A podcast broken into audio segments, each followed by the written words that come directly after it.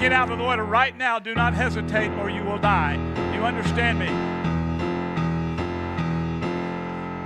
You hear that foreboding music, warning of danger. Do you hear it? Huh? A couple more times. Oh, dun, dun. Everybody. Dun, dun, dun, dun, dun, dun, dun, dun, dun, dun. Jaws. That's an E and an F, by the way. You're amazed that I even know that, don't you? If, if you'll pardon me for a moment because I can't see, because the, sh- the shades is what a lifeguard wears, but I would not be able to complete my duties this morning if I keep them on. And may I take off my hat? Thank you. So there we are, Jaws. And you're going to need a lifeguard by the time you finish this morning. That, and we all do. We all need a lifeguard. So that's the, that's the movie. This is week three at the movies. We, we did um, Rocky, we did Toy Story. Today we're doing Jaws. Come back, we have one more, but no, I'm not telling you what it is. But you're going to enjoy it also. So that music is approaching danger. It's grinding, that EF, dun dun, dun dun. It's grinding. You know how it's grinding? It's grinding the way a great white would be grinding as it's coming after you. And that's what's happening in this story. So you remember the story. I'm just going to, everybody already knows how this thing works. This, is, this was a blockbuster video released on June 20th, 1975, at the time the largest take ever in the history of movies. Star Wars came out a little later. It broke the bank with respect to these numbers. Huge movie, just a couple of the people in the movie, the characters. I know you remember them. You have the police chief, who's sort of a good guy because he never is in denial and he's trying to get everybody out of the water, right? His play, play by it's on Amity Island. Amity is a fictional beach resort town, and the word Amity means friendship. But you got the cheesy mayor with the bad suit who's out on the beach, and, and, he's really worried because there's danger in the water, but it's the largest income of the weekend. It's a holiday weekend, July 4th or something. And he's saying in denial, no, no, no, don't get them out of the water. Don't warn them about the sharks. We need their money. Right? And then you have the marine biologist, Richard Dreyfuss, you remember him, and then you have the grizzled old professional shark hunter, right? I think his name is Quint, something like that. Yeah, Quint. He dies Quint dies, right? You remember that? No? Have you seen the movie? Yeah, okay, Quint dies. Huge box office success, and here's the whole point about Jaws. And I'm forcing the theology in this morning, but we're going to have fun with that too. We love to be scared. We went pouring into the theaters to see that. And I'll just give you an illustration of how I and friends of mine used the movie. I did not have the, I was not clever enough to do this, but I was working for Young Life at the time. And, and so teenagers like to be scared too. And a friend of mine was starting Young Life in a high school where there was no Young Life. And he had a couple of guys who were teenage boys who were his friends. And he got his teenage boyfriend guys, he got them to invite 10 or 12 other guys and he had a van, and they load up in the van and they go to watch Jaws. This was somewhere on the southeast coast of Florida, right? On the beach, a beach town. They load up the van with a bunch of guys and they go watch the movie, and then they go straight from the theater to the beach. It's pitch dark, it's midnight. They draw straws and the kid that got the shortest straw with a rope tied around his waist had to swim straight out into the water. is that great or what? Well, of course, what happened is all the other guys swam out in the water also, and they all laughed and made fun of each other for being scared. We love to be scared. We do. And yet, what we're being invited to think about is some parts about reality and this is the way that we understand reality as given to us in Scripture. The part, part of what's true about reality is way more ugly and way more difficult than just a fun, scary movie with a fake shark. The shark, by the way, the, the shark's not evil. There's evil. But the shark's not evil. The shark's just doing its job as a shark. If you know that the shark is going to eat you, then it's really easy fix. Get out of the water right? Right? That's not hard. If you know a lion is going to eat you and you're in the place where lions live, guess what? Don't get out of the vehicle. Then you don't get eaten, and the lion finds what the lion would normally eat to eat. The lion's not evil, it's just hungry. So the greed is of the mayor and the tension that creates in the plot is helping us begin to say, what is wrong with us? What did, what's happening here? Why is this why is this going on? And here's here's one sentence that i want you to try to make sure you you build into what i'm having, trying to say this morning. We are in a power struggle. When i say we what i mean is this. You if you're a jesus follower if you're a christian if you're a believer there is truth stuff about reality that is counter to god working against God's purposes. We can call it evil. We find it inside ourselves, but we find it also, there seems to be a personal force out there, not just, just us individually. And we, there, is something, there is something about reality that is wrong, bad, but really the way of summarizing is opposed to God and God's purposes and plan. And see, that's the human condition. That's what happened in chapter 3 of the book of Genesis on page 3 of the Bible. We decided, human beings did, that we could pick what was good and not good on our own. We didn't need God. And it never fails. Every time human beings say, I can do this without you, we end up hurting people. Chapter 4 Cain kills his brother Abel. Cain redefined evil and good in such a way as to make it a positive thing for him to kill his brother. So that's what's happening now. And the, the greedy mayor with the bad tie and the suit, and it's too hot, and he's out there, let him sort of be the personification of the fallenness and brokenness of the universe and our lives within it.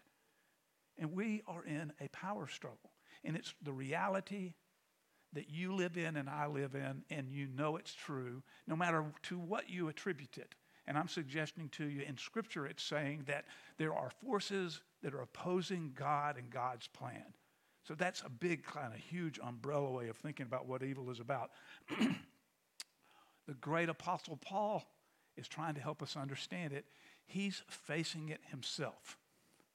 So he's written this letter to the people in the area of Ephesus. Ephesus is on the western coast of modern day Turkey. And Paul writes this letter to them, and it's a six chapter letter. And in the sixth chapter, he's bringing up this business about the power struggle. So we have a few verses here in order to be able to see. Oh, I've got balloons hanging there. There we go. This is, this is a couple of the first verses. We're going to read Ephesians chapter 6, verses 10 through 20. But here's verses 10, 11, and 12. Paul introducing, as he's trying to understand the reality he's dealing with, and the reality that you and I are also dealing with. Here's the way he says it. Finally, he says, and he's writing to a family of faith, multiple families of faith. This is writing to individuals, but always individuals thinking of themselves as a, a part of a family. So we're doing this together, friends, as family. You make, you're making personal decisions, but we're doing it as a family of people making personal decisions. And Paul has birthed this family. He says to them, Be strong in the Lord and in his mighty power. Put on the full armor of God so that you can take your stand against the devil's schemes. For our struggle is not against flesh and blood, but against rulers and against authorities, against the powers of this dark world, and against the spiritual forces of evil in the heavenly realms. So, what, what, what I, the way I'd like you to think about that, lots of words in that, but I'm going to suggest to you that we're in a power struggle, and in our own experience, as well as in some force, personal force, the devil, he calls this personal force, the evil one. There's this as a part of the reality that's also that's in the that's what he's trying to say with all those words. He and it's you just need to take it in the simple way that i said it. There's a force working against god. That's a sobering thought. There is a force working against god. I experience in my life where i choose on purpose and you do too if you're honest and on, on top of that there's even more and that's what paul is trying to say we're wrestling with Again, if there's a shark in the water, the easy fix, get out of the water. But that's not the way it seems to work. So we're going to see a clip of the beginning of what happens when people won't say that yes, there is a real struggle and there really, real, there is real evil in the world. So this is clip number one for us today. Chief, Polly sent me to find you to tell you that there's a bunch of Boy Scouts out in April Bay doing their miles swim for their merit badges. I couldn't call them in. There's no phones out there. Okay, come on, get out of there. Take this stuff back to the office and get to work on those signs. All right. Beach is closed. No swimming. By order of the Amity PD. And let Polly do the printing. What's the matter with my Let Polly do the printing. Hey, Chief. Chief Brody. Mike possibly be, you know, What do you got there? Listen, we had a shark attack at South Beach this morning, Mayor. Fatal. I better batten down the beach. Okay, Albert. Come on, you goof. Keep your arms up. Don't fight carry. Carry. Rest Rest it up. Rest it up. Charlie. Charlie, take me over those kids, will you? Don't breathe the water. Breathe up. Slow down. For the record, boys. For the merit badge. Go. Go. Up. Up. Up. Right. Left. Follow behind. Up first. Martin? Delay.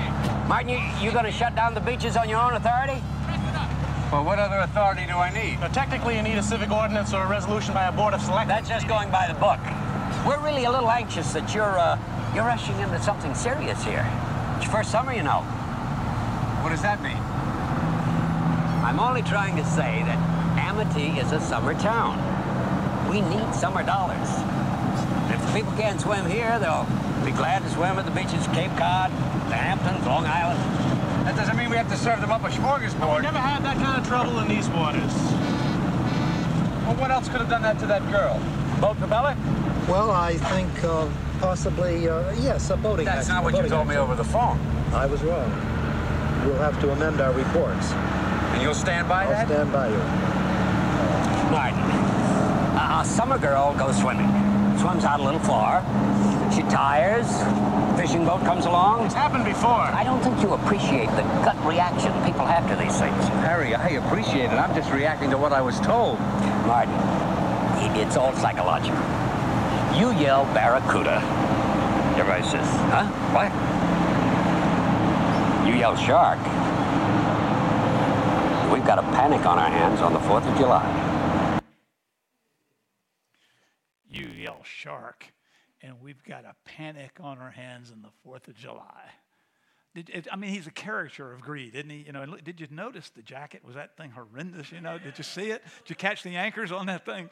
So, so there we have the personification in a playful, kind of fun, unbelievable way, but still introducing to us the possibility that people would redefine good and evil on the basis other than what is God's purpose, God's plan, God's best. I'm going to create a story where she was not t- attacked by a shark. She was attacked by a fishing boat. She was uh, accidentally hit, and that's why she was that's why she was killed. And oh, we have to go through the process of getting the beach shut down, and oh, and this and that, and there's a lot of money, and the money's going to go to some other beach. And the Roy Scheider says back to the sheriff, well, it's better than serving them up a smorgasbord? I don't know if you caught that line. I thought it was kind of funny. Well, denial, greed. What's entered is the power struggle between the purposes of God, what's entered into this movie and entered into your life, entered into our world. The power struggle between the, the reality of forces working against God and the power struggle of God's good, God's plan, God's purposes for all of us. It doesn't take long for things to go really, really bad.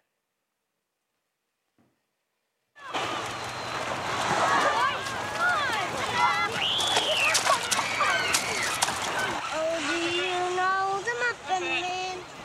Muffin Man. Pippet! The Come on, Pippet! Pippet!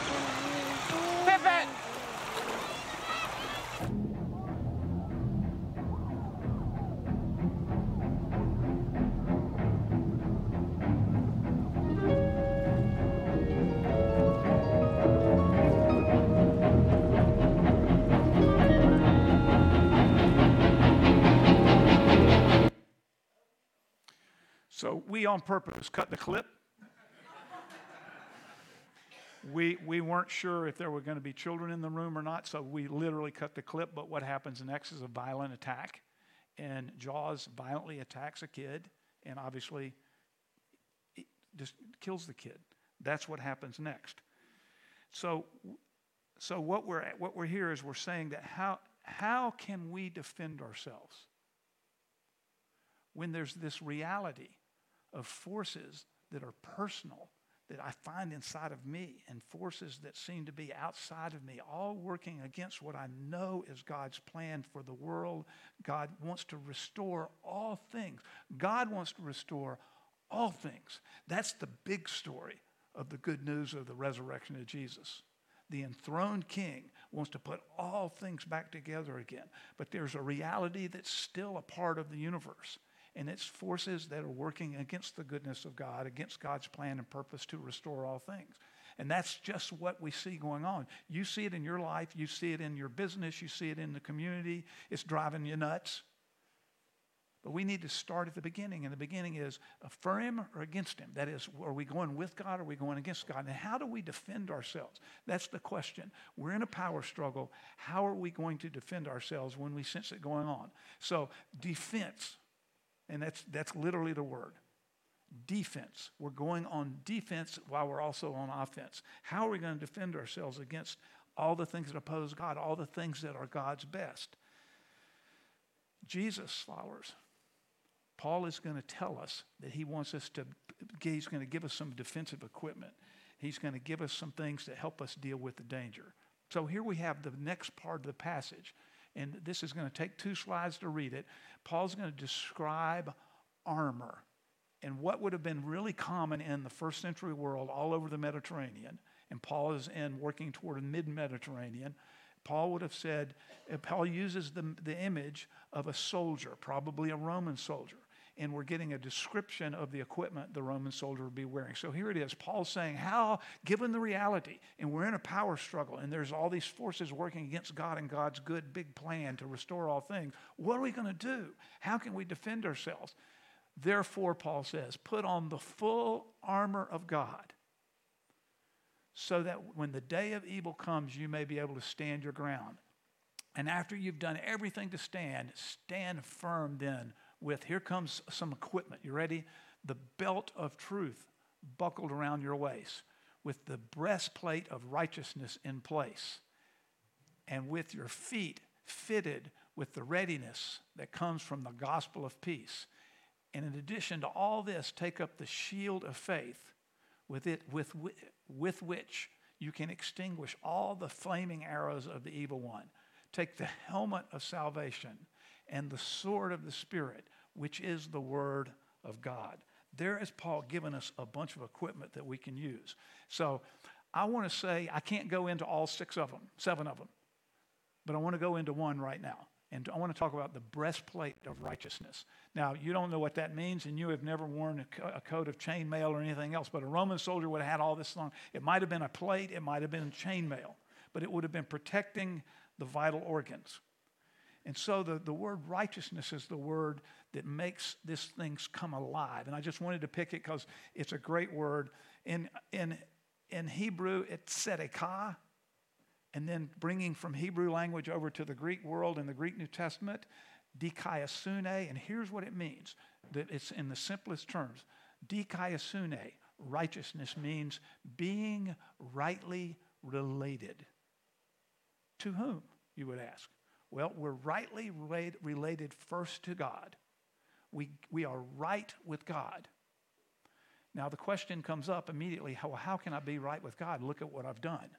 And immediately, what you do is you put that cross right there.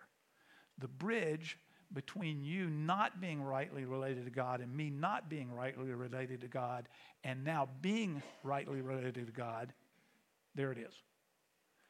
Jesus has covered it.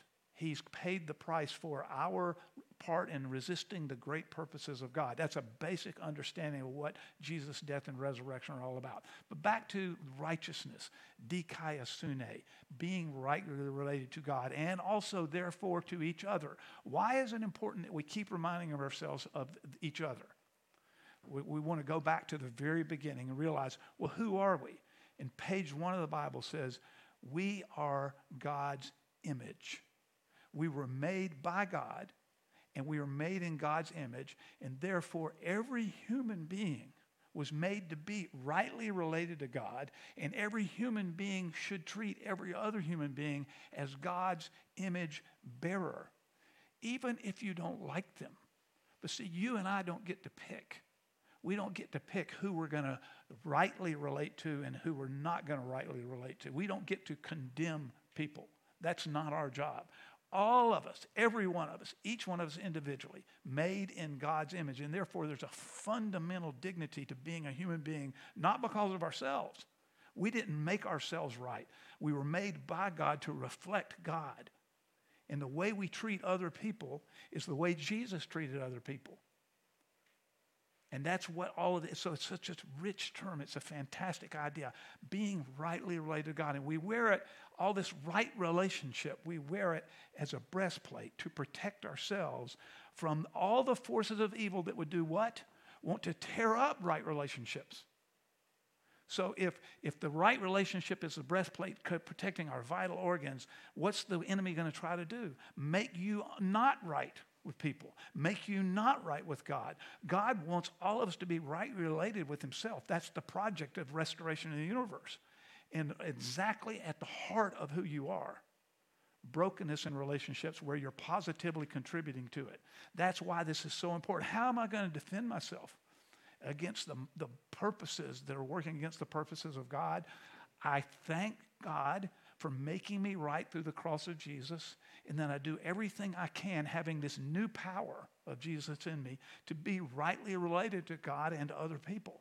I'm a, I'm a person who fixes relationships. I'm a relationship specialist. Did you know you are a relationship specialist? That's what you are. If you're made in God's image, and you are, and you're wearing the breastplate of, breastplate of righteousness, it means you build rightness in relationships in the world. You are on the front of the lines. You are an, you are an advance, an agent, an operative in God's plan to make all things right again. So that's why I wanted to talk about that one just in particular, just because I thought you'd like it.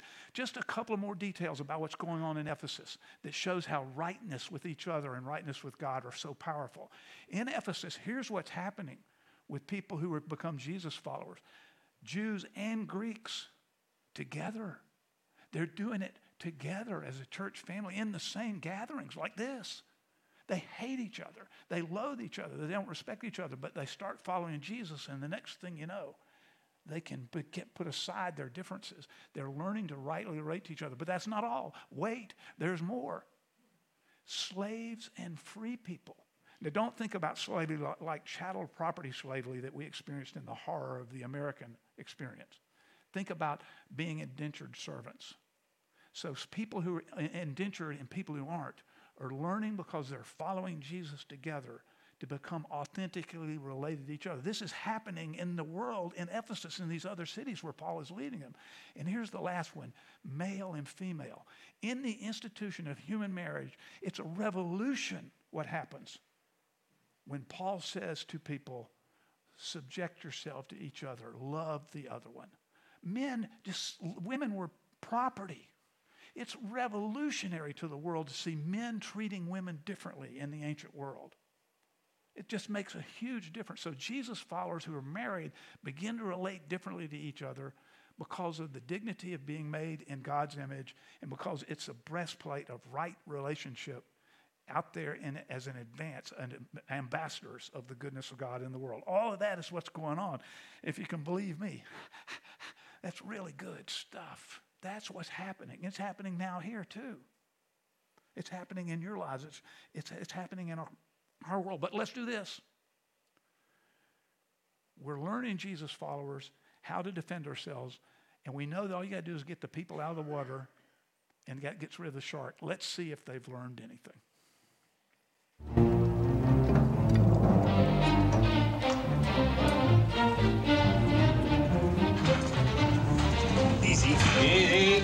All right. Up she goes. Ease her up. Yeah. Oh.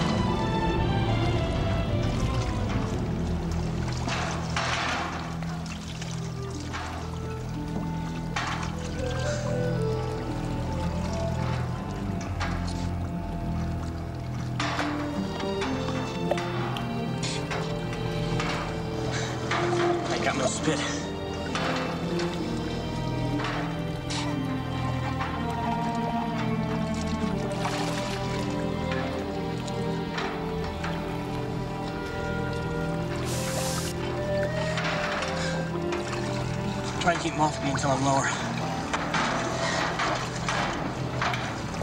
Okay, okay, I'm ready.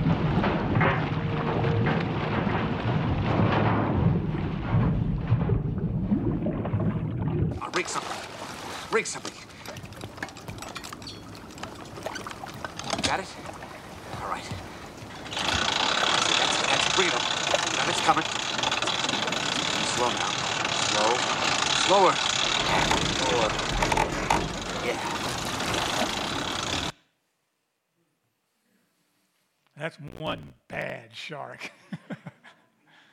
so, you know how the story ends, right? Right. What happens is Richard Dreyfuss, the marine biologist, he survives, and uh, Sheriff Brody survives, but the gritty old professional shark hunter, when the, the shark starts attacking the back of the boat, he slides into the shark's mouth. But this is what happens: that a tank, an air tank, gets lodged by per, the, the sheriff into his mouth, and he shoots it with a gun. It blows up, and Jaws is done for. So that's just how the movie ends. If you haven't seen it, go see it. But what I wanted to draw your attention to was two things. One is Dreyfuss gets into the to the um, cage and he goes, "I can't spit." He's nervous. No kidding. But notice what he had in his hands. There's a second part of the armor of God that I read about earlier that's mentioned. That this is it. I, I, we read about the sword of the Spirit, which is the Word of God. And there he had a spear, a harpoon kind of thing. Well, the Word of God is also a way. How are we going to defend ourselves? Well, it's this book. Friends, it's the book. It's God speaking to us, the Spirit speaking to us. We defend ourselves by relating with a right way of life. We relate rightly to God and to each other. And we also defend ourselves with the book. And Paul, who wrote this, oh, did he know and love the book? Now, if I could press the metaphor just a little further, Dreyfuss dropped it. Some of you may feel like, yeah, you know, I used to know a little something in that. I used to hear and speak with God in that book, but I've sort of let it go. And now you're defenseless again. I'm not fussing at you. I'm trying to say this is real what we're dealing with out there. This is not play. We're not playing games. There's real resistance to the purposes and goodness of God. And Paul is saying, this is how I've had to do it. And he lists off these tools, these defensive mechanisms. And he says, use these things. That's how you can defend yourself. And so, yeah, we, we can re- relate right to, right to each other. And we also, yeah, we got to be people of the book. We are people of the book. And you can't do that for somebody else. They have, you have, each, each one of us has to do that book for ourselves. We do it together as a family, but you've got to own it and be in doing it yourself. Don't drop it. If you dropped it, pick it back up again because you need it. I need it. This is what I've had to do. Is that my phone? Okay. One last piece of the passage as Paul is finished talking about the armor, but he's adding one and a seventh tool that we use to defend ourselves. And here it is pray. Six physical pieces of equipment, and number seven, prayer. Pray in the Spirit on all occasions with all kinds of prayers and requests with this in mind. With what in mind? All of the challenges that we're facing in the world, the challenges that we find ourselves caught up in, the challenges that, that are working against the person of God. Pray in the Spirit. Be alert. Always keep on praying for all the Lord's people. It's a family. Pray also for me that whenever I speak, words will be given to me so that I will fearlessly make known the mystery of the gospel, for which I am an ambassador in chains. He's in jail in Ephesus, writing to his people right outside the jail, jailhouse and to other little towns around there. I'm an ambassador in chains. Pray that I may declare it fearlessly as I should. Paul says to us, we're in a power struggle, and this is how I've been doing it. Friends, this is how we want to do it. So I have, I have three ways for you to maybe put some uh, wheels on this for yourselves this morning. The first one is this the Word of God, the sword, as a part of your armor. Here's what I want you to do I want you to find a Bible that has cross references in it and I want you to go to the Bible and look at this passage with the armor pieces. And there's salvation, there's truth, there's righteousness, there's these several things helmet of salvation, etc. I want you to get your cross references out and I want you to go look them up because the way we understand the Bible, the first, the first move we make is to see what other things in the Bible say about what you're reading.